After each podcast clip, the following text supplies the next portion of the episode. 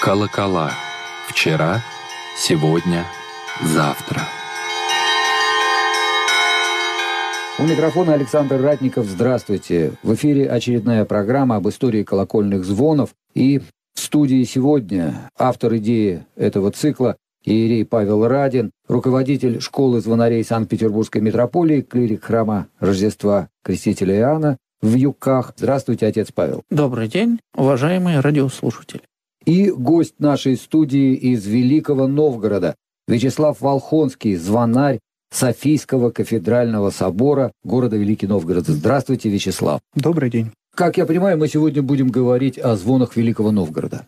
И даже более того, о чудом ставшей нам известной новгородской традиции колокольного звона, которую вот благодаря Вячеславу мы можем начать изучать совсем с недавнего времени. Сейчас сразу маленькая ремарка, конечно, нисколько не благодаря Вячеславу, а благодаря многим исследователям русских звонов, большинство из которых, кстати, живут здесь, в Петербурге, и занимаются этой темой уже много десятилетий. Александр Борисович В первую очередь да. это Александр Борисович Никаноров, Сергей Алексеевич Старостенков. У нас в Новгородчине тоже компонологи есть на Валдае, Надежда Петровна Яковлева. Москвичи очень помогают в изучении новгородских звонов, поэтому, конечно, Наука — это плод коллективного труда, и вот многие исследователи приложили руку к изучению новгородских колоколов и к изучению новгородских звонов. А вот почему только недавно открылась нам вот эта история? Здесь, видимо, отец Павел имеет в виду недавнюю и очень радостную для всех тех, кому не безразличны русские колокола и их история, находку архивную, которая позволила по-новому взглянуть на Новгород как город колокольный. Все прекрасно знают, еще со школьной скамьи, да, где это буквально в общеобразовательном курсе преподается, о новгородской истории Новгородской республики, о прекрасном новгородском искусстве, архитектуре, живописи, о новгородской археологии с берестяными грамотами, которая дает нам живые голоса средневековья. И вот сейчас Новгород зазвучал в прямом и в переносном смысле. Ну, точнее, не зазвучал, а мы пытаемся вот найти отголоски этих древних звуков в колокольном плане. Дело в том, что я свое колокольное детство начинал как раз на Софийской звоннице вместе с Алексеем Завариным, который сейчас является одним из звонарей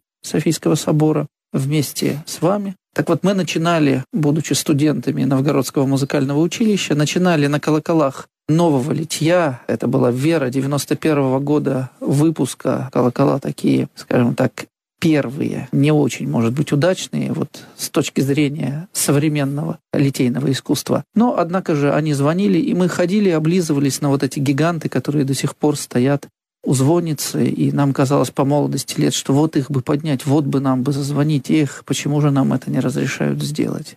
Что сейчас на звоннице Софийского собора? Кстати, да, что и, происходит? И почему, и почему действительно не поднять снизу колокола на исторические, старинные? О звоннице Софийского собора. Что это такое? Что Новгород вообще в истории русских колоколов? Получается вот какая штука. Мы можем некоторые явления, их возникновения, да, продатировать научным способом. То есть мы понимаем, что колокола на Русь пришли в конце X века вместе с крещением, после крещения, да, и вполне вероятно, что уже в Десятиной церкви, построенной в конце X века, висели какие-то колокола. Но никаких письменных данных об этом у нас нет. И Новгород – это город, который нам дает впервые информацию о колоколах на Руси. Причем в весьма специфическом разрезе. 1066 год – это год, с которым мы точно можем говорить, что Русь была с колоколами, звонила колоколами. Четыре года будет вот юбилей, 950 лет русским колоколам. В 1066 году на Новгород напал полоцкий князь. Всеслав напал изгоном, неожиданно городские ворота не успели закрыть, город был взят, поход был грабительским. Как пишет летописец, колоколы сыма у святей Софии, то есть главный кафедральный собор лишился в том числе и колоколов. Также было вывезено паникадило и бысть скорбь и печаль великая. Вот с этой скорби и печали и начинается письменная история русских колоколов, и начинается она в Новгороде. Потом постепенно для этих колоколов Софийского собора возводится отдельно стоящее сооружение. Это и есть звонница. Кстати, весьма отличимо по архитектуре от привычных большинству людей колоколен, да, ведь колокольня — это башеннообразное сооружение, звонница — это сооружение, где колокола висят в ряд, ну, более подобно они стене. Постепенно на вновь построенной звоннице появляются все новые и новые колокола большего и большего веса, И так где-то в XVII веке складывается вот некий костяк колокольного набора, который с изменениями, но дожил до конца 20-х, начала 1930-х годов. Много говорят о Ростове, там это было единовременной такой вот акцией отливка больших колоколов, и колокольный набор сформировался очень быстро. В течение, там, наверное, полувека вот его основа появилась. В Новгороде это было растянуто на столетие. С XI века мы можем говорить. Но вот последние колокола на звоннице на Софийской появились в XIX. Вот этот инструмент постоянно дополнялся, менялся, модернизировался. Может быть, не всегда в лучшую сторону, этого мы не знаем. Дальше произошло маленькое чудо, точнее чудо-то большое, ведь колокола снимали везде. Но древность и музейный статус Новгорода туда уже перед войной начали пускать иностранных туристов, а это очень-очень строго накладывало очень жесткие рамки вообще на внешний облик города и на какие-то музейные объекты. Так вот, звонница осталась целиком как музейный объект. И на ней оставили все колокола. В 1934 или 1933 году это, видимо, результаты каких-то политических игр. Два из пяти больших колоколов Софийской звонницы были утрачены, но 16 висело на своих местах. И это был бы вот наш второй Ростов, а может быть в чем-то и первый, да, имея в виду ростовскую звонницу и ростовскую традицию колокольных звонов. Но дальше, 22 июня, ровно в 4 часа, и по тексту песни, город был оккупирован в августе 41-го, и перед оккупацией колокола попытались спасти. Их сняли, часть колоколов, это малые и средние, увезли в Киело-Белозерский монастырь, часть осталась в городе, их прятали, их пытались найти. Это отдельная история, практически детективная. Но так или иначе, с августа 1941 года Софийская звонница лишилась своих исторических колоколов. Три больших колокола пребывали в городе все время. После войны они были возвращены в Кремль и установлены на постаментах перед звонницей вместе с двумя колоколами из э, окрестных монастырей. Малые колокола с огромным трудом и отнюдь не целиком удалось вернуть из Киева Белозерского музея только в 90-е годы. Очень долго наши музейные коллеги из Кириллова не хотели расставаться с замечательной колокольной коллекцией, и только в середине 90-х колокола все оставшиеся вернулись в Новгород и сейчас стоят на постаментах также у Софийской звонницы. А что, в музее тоже практиковался Их сохранили. Звон? Похоже, так же, как в Ростове. Их просто музеифицировали. Было какое-то минимальное понимание, что целиком отказываться от вот этого выдающегося пласта культуры, которым является колокольное наследие, нельзя. И по Новгороду, вот уже упомянутым Александром Борисовичем Никаноровым опубликован уникальный документ. Это 1932 год, это письмо археологов, это письмо историков, официальное с просьбой, вот с таким почти настоятельным требованием прекратить уничтожение исторических колоколов Новгорода. Понятно, что в 30-е годы на колокола, отлитые в конце XIX века, в середине XIX которые мы сейчас воспринимаем как реликвии древности, смотрели как на относительно современные вещи, которые не представляют ни исторической, ни музейной ценности. Но Историки просили, оставьте XVI век, оставьте XVII век, оставьте выдающиеся произведения русских литейщиков, потому что если вы строите, там, извините, индустриальное государство, то перед вами просто памятники литейного дела. Вы не хотите, чтобы они звучали, оставьте их как произведение искусства. Кое-что в Новгороде, в Ростове, да и в других городах удавалось сохранить именно таким образом. Псковский музей смог собрать коллекцию из 25 колоколов. Новгородский музей вот сохранил какие-то колокола. Точно так же исторические колокола сохранились в Ярославле, в Переяславле, в других городах. Что-то пытались аккумулировать музейщики, Зачастую колокольни разбирались, тогда эти колокола оказывались в экспозициях, в фондах, на постаментах перед храмами, если они очень большие. Хорошо. А с колоколами понятно, их спасли, они стоят. А что сейчас творится? Ну, на после долгого звоннице? рассказа, да, что же сейчас? Был 1991 год, и опять-таки по инициативе музея было спланировано возрождение софийских звонов. В Новгороде проводился очень долго марафон, но я этих событий не помню, зная о них лишь из воспоминаний очевидцев и из газетных вырезок того времени. Но так или иначе была собрана сумма, на которую удалось приобрести малый колокольный набор, как раз вот на уже упомянутом предприятии «Вера», 91 год, все правильно. Но это не самая ранняя «Вера», существует еще «Вера» 88 -го да, года, да. и по сравнению с ней 91-й «Певуч». Колокола эти подобрали и установили в Новгороде архангельские мастера под руководством великого мастера северных звонов Ивана Данилова. И вот с 91 года такой костяк развески, он остался от архангельских мастеров. Мы ее немножко модифицируем под себя. Это, естественно, так и должно быть на каждой колокольне звонится. И постепенно добавляются новые колокола.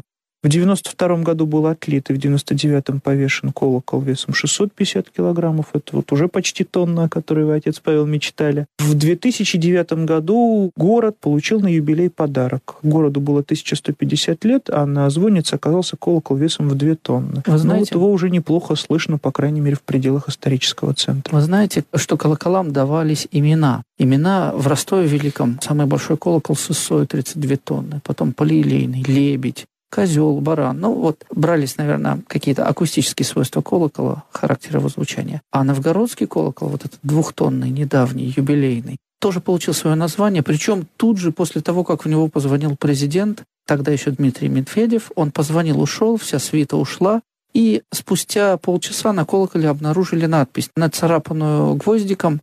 Надпись эта гласит «Рошаль». И колокол теперь стал Рошалем. Стал Рошалем, да, вот так вот. А вот скажите мне, пожалуйста, что у нас осталось, что есть из звукового ряда, что мы можем послушать самое древнее, ну, на сегодняшний момент, да, то есть вот ста- самую старую запись. Можем что-то послушать, чтобы сравнить? Сравнить с Софию. чем? Современным? С, Софию само, саму с собой. никогда не записывали. Более того, вот в Ростове был протерей Аристарх Израилев, камертонная, нотная запись. Хотя в Ростове повезло дважды, потому что когда в 60-е годы на звонницу оказались старые звонари, они совершенно по-другому эту же традицию подали, и вот исследователи ростовских звонов, они уже подбираются, кажется, к этой вот большой такой задаче вообще сравнить и осознать записанное протеереем и исполненное пусть в 60-х годах пусть уже весьма ветхими стариками, потому что Александр Сергеевичу Бутылину, вот он, если мне не изменяет память, 1891 года рождения был, то есть ему в 60-х было за 70. Пусть чуть-чуть, но все-таки. Сравнить и осознать ростовскую традицию и по записям, и по записям нотным, и по записям то аудио, по живому исполнению. То, что называется преемственность. Преемственность. Угу. Вот что касается Новгорода теперь. А что мы в Новгороде можем послушать? Из исторических колоколов? Ничего, я знаю. Э, ничего, ну, пара, тройка Несколько старых колоколов висят на приходских церквях. Это колокола 19 века, их собирали уже после войны.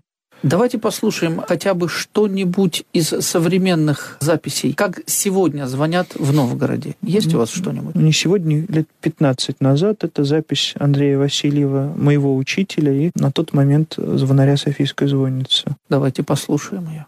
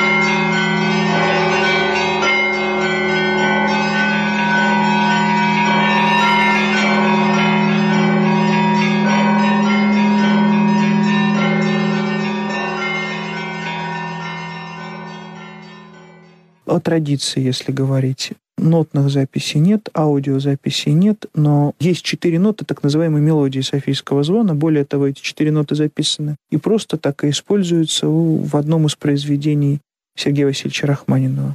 Записей ни аудио, ни нотных нету, но есть описание новгородского звона старого, сделанное композитором Покровским. И вот что было.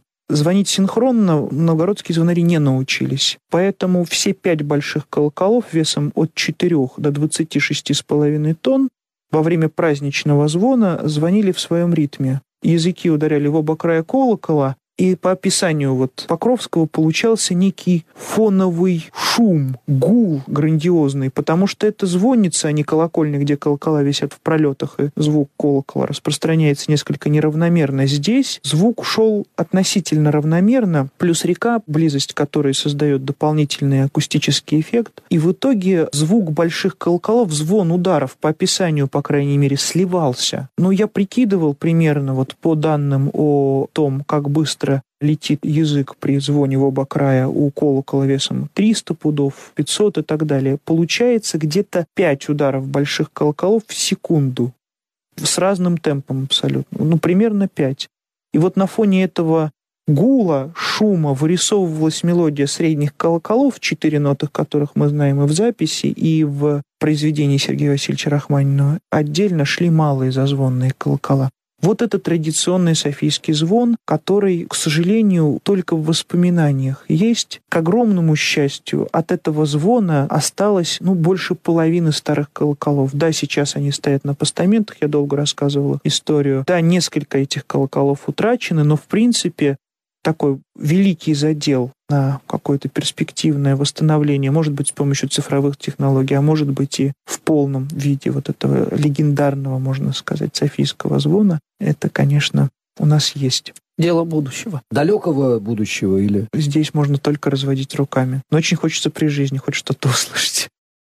О Софийской-то звоннице мы примерно знали что-то, по крайней мере. О том, что было в городе, мы не знали практически ничего. Но опять в воспоминаниях, в каких-то исторических свидетельствах были данные о том, что в начале 20-х годов прошлого уже 20 века. Александр Игнатьевич Семенов, в будущем музейный сотрудник, а тогда еще совсем молодой человек, 16-17 лет, провел описание колоколов на всех колокольнях и звонницах Новгорода. Мы об этом описании знали. Мы даже знали из воспоминаний одного из музейных работников Николая Григорьевича Порфиридова, что описание чудом пережило войну.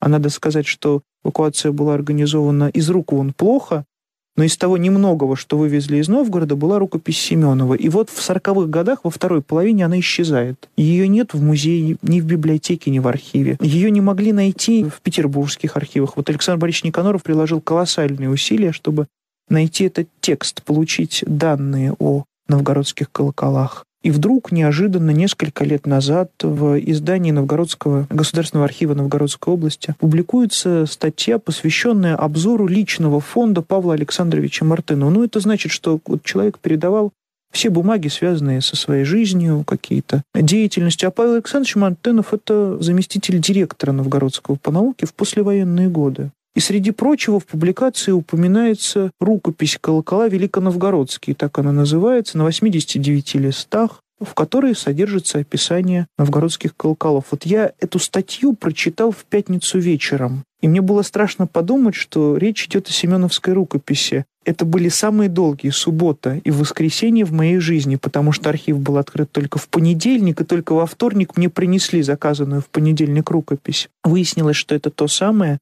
это описание, ну не всех, как удалось установить, 90% новгородских колоколов в эту рукопись вошли. 433 колокола. Город, пригороды и даже отдельные населенные пункты по области. Что они писали? Они, конечно, фиксировали информацию как могли по максимуму. Это данные о надписях на колоколах, это данные о форме и размерах колоколов. В тех случаях, когда вес на колоколах не указан, они писали этот вес примерно ориентируясь на таблицы, видимо, из книги Алавинишникова.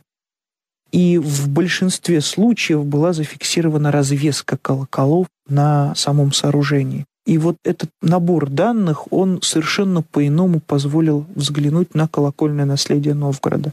Это уникально в первую очередь потому, что для подавляющего большинства русских городов таких описей мы не имеем. Мы имеем данные из краеведческой литературы XIX, начала XX веков об отдельных, наиболее ценных колоколах. Мы имеем в лучшем случае фиксацию отдельных колокольных наборов. Где-то вот, например, в Вологде они даже сохранились. Там на Софийском соборе, тоже Софийском, как и в Новгороде, висит полностью сохранившийся колокольный набор в течение многих веков собиравшийся. Но здесь Новгород вот раскрылся именно в полноте колокольных звонов, в полноте пока колоколов. К огромному сожалению, информации о самих звонах в этой рукописи мы не найдем. Но многое для понимания того, как звонили в колокола, дают вот эти данные о развесках, конечно. Самое главное — профили, которые он просчитывал профили обмеренные, но вот предстоит еще большой аналитический труд. Очень хочется сделать точные обмеры нескольких сохранившихся колоколов. Детально там, сравнить да. их с обмерами. Ведь, понимаете, это все в вершках, какими-то веревками, бечевками замерялось в 20-е годы парнями, которым было 16-17 лет. Вот этот энтузиазм, этот порыв, он бесценен вдвойне, потому что они были действительно для такой работы очень и очень молоды. И не подготовлены. Ну, похоже, подготовка была, потому что уже в те же годы, вот 17-18-летний Семенов начинает писать какие-то небольшие заметки по истории колоколов. Какие-то у него исследования подготавливались, в первую очередь, видимо, на основе этой же рукописи. А вот сегодня новгородские храмы и монастыри, Юрьев монастырь, Хутинский монастырь, они имеют что-нибудь из исторического? Из исторического некоторые колокола сохранились, да, да, да. но в отрыве от самих обителей. Ну, например, в, в обителях там совершенно другое. Сейчас да? совершенно новые колокола. То есть эта ситуация, она не только характерна для Новгорода, конечно, она характерна для большинства русских городов. Что-то осталось, но если осталось, то не на своих местах зачастую передвинуто, перевешено в музее, разбито и так далее. То есть существует в виде вот памятника литейного дела, но никак не звучащего колокола. Но сегодня-то, наверное, и нет смысла исторические колокола перевешивать. Нужно создавать новую школу из того, что есть. Какова перспектива исторического развития колокольных звонов Великого Новгорода. Теперь у нас огромные перспективы в плане знаний о прошлом. Естественно, к этим знаниям по возможности мы будем обращаться и обращать в первую очередь к титров спонсоров. То есть, если будут желания отлить какие-то колокола и возможности позволят, было бы здорово возвращаться, пусть не везде и не всегда, но где-то в особых интересных моментах к тому, что было. Ведь, к примеру, самый большой колокольный набор на северо-западе, где он висел? Не в Петербурге, не на Исаке, отнюдь. Это Новгородский Юрьев монастырь. Это подбор весом больше, чем 50, а может быть 60. Это очень долго считать эти безумные тонны. С большим колоколом 2100 пудов. Это 35 тонн почти. Это вот по самим колоколам Юрьевский набор, это как Ростов, только еще веса чуть больше. То есть 2 тонны 100, тонна 140. Это вот копии по весам с ростовских знаменитых колоколов, только еще чуть-чуть увеличенные. Вячеслав, вы сказали о том, что мы будем привлекать попечителей, но не сказали, каким образом. Дело в том, что назрел вопрос об открытии литейки в городе Санкт-Петербург. Литейки, где мы могли бы и отец Роман из Данилова монастыря, это гость нашей прошлой передачи, Вячеслав Волхонский, музейный работник и звонарь Софийского кафедрального собора, и я грешный, делать некий вклад в развитие колокололитейного искусства, несмотря на то, что звучит, наверное, высокопарно, но колокольный рынок созрел колокольный рынок перенасыщен колоколами такого качества, среднего качества. И готовы все, готовы и, скажем так, потенциальные покупатели, чтобы у них был инструмент не так, как на соседнем храме, такой же, идентичный, а чтобы это был уникальный инструмент. И есть, как вы видите, некие свидетельства, э, старые колокола, профили, с которых мы научились снимать. Не я лично, но вот отец Роман этим занимается. Есть люди, которые занимаются компонологией очень плотно, историей, колоколами. И вот это все нужно сейчас воспроизводить. То есть есть возможность отлить точную копию старинного колокола. И мы это уже делали. И мы видим, что такой колокол, отлитый по старому профилю, звучит иначе, он звучит лучше. Мы хотим в Петербурге видеть каждую колокольню уникальным музыкальным инструментом, причем с качеством э, звука гораздо выше, чем сейчас в среднем по России. Вот этим мы хотим заниматься. И если каких-то настоятелей храмов, если у попечителей этих храмов есть желание отлить колокола, обращайтесь в Санкт-Петербургскую епархиальную школу звонарей. Мы вам поможем составить профиль это внешний вид, это история, легенда колокола, потому что это надо все еще сделать красиво и здорово. И таким образом мы совместно наш город украсим, украсим хорошими звуками. Вы видите уже, которую передачу мы с вами общаемся, что колокольное делание одно из самых сложных в храме. Сложное по составу, причем это мы еще ни о чем не говорим плотно мы касаемся только таких вещей поверхностных, потому что самое интересное происходит в глубине колокольного звука. Самое интересное. А для того, чтобы эту колокольную глубину понять, надо хороший колокол в первую очередь, которых сейчас мало. Вот чем ценна та книга, тот труд, который сейчас делает Вячеслав у себя на месте, и плодами которого необходимо воспользоваться немедленно. Потому что иначе потом будет поздно, все завешается. Маленькую ремарку я позволю себе вставить. Все-таки это когда занимаешься историей колоколов, это то, что происходит за последние уже не 20, даже 25 лет, вот 1125 лет крещения Руси, и где-то 25 лет оживления такого яркого, приятного, насыщенного оживления церковной жизни. Сейчас мы очень спешим. Мы так много потеряли за предыдущий период, и мы очень хотим вот эти потери восполнить немедленно, быстро, сразу. Когда вы почитаете последовательно, а есть такая возможность для некоторых монастырей или храмов, описи монастырского имущества, где колокола обычно где-то между подрясниками в конце и, значит, информации о церковно-денежных там доходах с кружкой. Они вот всегда в конце, их не надо вначале искать. И когда на протяжении столетий складывается представление о том, какие же были колокола при этом храме, все было медленно, неспешно. И вот, кстати, за счет этого и формировались многие особенности русских колокольных звонов, в принципе, да, и традиций колокольных. Очень здорово, когда появляются хорошие колокола, но вот формировать эти подборы можно с годами. И даже если сейчас на каком-то храме набор из неудачных колоколов, да, ну, спустя 50 лет там 50-100 часть да. этих колоколов разобьется самым естественным образом, тем более, если они неудачны. Появятся новые спонсоры, отольют новый большой колокол. И так постепенно и будут формироваться вот такие все а, будет как и было. Намоленные в звоне колокольные наборы, да, и а, Естественным путем. да? Вот, вот это замечательное, да, вот это то, что искал, да, естественность формирования колокольных подборов и колокольных традиций. И сейчас, конечно, когда льются новые колокола, здорово, когда готовы и заказчики, и литейщики готовы обращаться к старой традиции, потому что мастера старые, они умели многое, и они эмпирическим путем к этому приходили, к чему сейчас некоторые литейщики вот пытаются там аналитически подойти, и не все у них гладко, и не все ровно. Ведь вот у меня такая аналогия всегда возникает в голове, ведь в каком-нибудь 16 или 17 веке отливка колоколов по уровню технической сложности это как сейчас запустить ракету в космос. Ведь литейщик того времени — это инженер, это металлург, химик, физик, что угодно. И жнец, и, и на дуде и грец, как И говорит. хранитель стратегической тайны, изготовления пушки. Да, потому что артиллерия и колокола отливались в Москве на одном месте в пушечном дворе. И вот... Э, Теми же самыми мастерами, да, пушкарями, да. Да, и вот, конечно, к секретам старых мастеров надо обращаться, Кстати, чтобы мы будем лить оживлять кор... традицию. Э, будем лить корейца, прорезной колокол. К себе я в деревню Юки хочу сделать, поставить его на очип, потому что очипный звон можно увидеть только в Псково-Печерском монастыре сегодня. Так вот, я хочу сделать, чтобы у меня на храме, на моем храме, где я служу штатным священником, тоже был очипный колокол. Он заодно будет и часовым, прорезной колокол, то есть с отверстиями. И этот колокол будет сделан по образцу по профилю значит, мастера Альдермана пушечного двора 1755 года профиль Константина Слизова. То есть вот к вопросу о том, что и как лить, и как украшать наш город. Конечно, Юки это не город, но Однако же процесс уже идет, и отец Роман плотно занимается, и надо именно вот этой работой, профилями. Вы знаете, какой бы завод ни лил, с какими бы огрехами они это не делали, с каким бы нарушением древней технологии, ведь сейчас технология сменилась, результаты такого подхода радуют неимоверно. Колокола звучать начинают совершенно по-другому, так, как они и звучали, и должны звучать.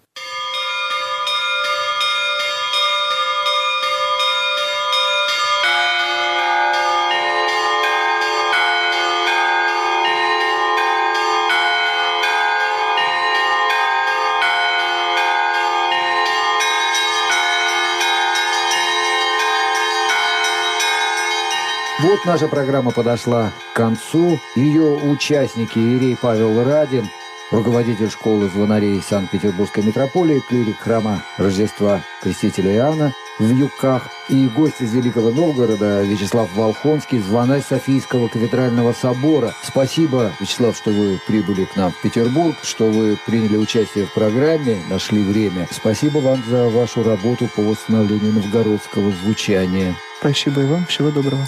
До свидания. Вел программу Александр Ратников. До новых встреч в эфире.